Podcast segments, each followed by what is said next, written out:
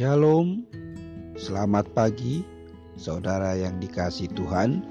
Kembali saya pagi hari ini ingin menyampaikan renungan firman Tuhan dengan tema ketetapan hati. Ketetapan hati adalah satu sikap yang teguh dan konsisten akan apa yang diyakininya.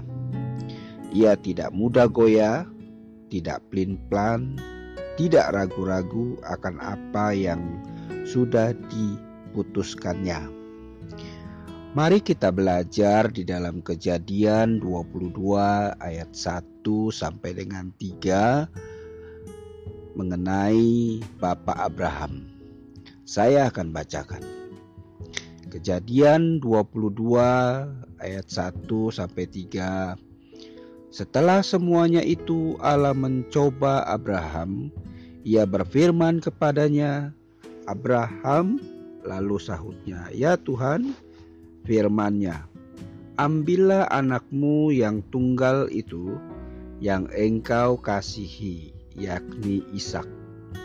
Pergilah ke tanah Moria dan persembahkanlah dia di sana sebagai korban bakaran pada salah satu gunung yang akan kukatakan kepadamu." Keesokan harinya, pagi-pagi bangunlah Abraham. Ia memasang pelana keledainya dan memanggil dua orang bujangnya beserta Ishak, anaknya. Ia membelah juga kayu untuk korban bakaran itu, lalu berangkatlah ia dan pergi ke tempat yang dikatakan Allah kepadanya. Saudara, apa yang dialami oleh Abraham adalah bukan sesuatu hal yang mudah untuk diputuskan. Ketika firman Tuhan datang kepada Abraham dan Tuhan minta untuk Ishak dipersembahkan sebagai satu korban, di mana Ishak adalah anak satu-satunya di masa tuanya. Ishak adalah anak pengharapan. Ishak adalah penggenapan dari janji Tuhan perihal masa depan Abraham, karena janji Tuhan oleh keturunan Abraham akan lahir bangsa-bangsa. Ketika firman itu datang kepada Abraham, saya percaya Abraham sangat sulit memutuskannya. Tapi oleh karena ketaatannya kepada Tuhan begitu luar biasa, maka tidak ada satu kata pun yang keluar atau bantahan yang dilakukan oleh Abraham. Meski mungkin dengan berat hati, Abraham harus tetap melakukannya. Saudara boleh bayangkan bagaimana Abraham menghadapi situasi hal seperti itu. Itu bukanlah satu situasi yang mudah untuk diputuskan. Karena Abraham, dia harus berbicara kepada istrinya Sarah, yang saya percaya hati seorang ibu pastilah sangat sulit untuk bisa mengikhlaskan anaknya untuk dipersembahkan sebagai korban. Namun Abraham tetap melakukannya oleh karena ketaatannya kepada Tuhan, oleh karena Tuhan yang minta. Dan dalam situasi seperti itu, Abraham harus tetap berpegang kepada imannya, keyakinannya bahwa Allah yang disembah adalah Allah yang sangat mengerti, dan Allah yang memberikan Ishak, dia percaya bahwa Allah juga yang akan memberikan hal yang lebih baik. Dan ketika firman Tuhan itu sampai kepada Abraham dan Abraham melakukan seperti apa yang Tuhan katakan, lalu Abraham mempersiapkan segala sesuatunya. Dia harus persiapkan kayu bakar dan dia mulai mungkin dia harus menebang pohon, dan mungkin bukan satu pohon, bisa jadi satu atau dua pohon yang harus dia tebang, dan dia harus belah-belah, dan dia harus potong-potong itu kayu untuk bisa dibawa. Dan bukan sampai di situ saja, Abraham mempersiapkan semuanya, perlengkapan untuk korban bakaran. Dan setelah Abraham, dia harus menebang kayu, dan untuk menebang satu pohon tentu juga memerlukan waktu dan memerlukan tenaga.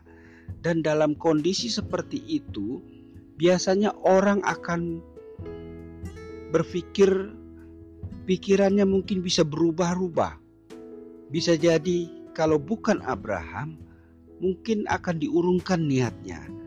Tapi oleh karena Abraham yang melakukannya, meskipun dengan susah payah dia harus menebang kayu bakar dan dia harus membelah-belahnya, Abraham tetap dengan keputusannya bahwa dia tetap taat kepada Tuhan, dan dia persiapkan meskipun dengan harus berlelah-lelah, dia harus menebang kayu, dia harus memotong-motong kayu, dia tetap dengan hatinya.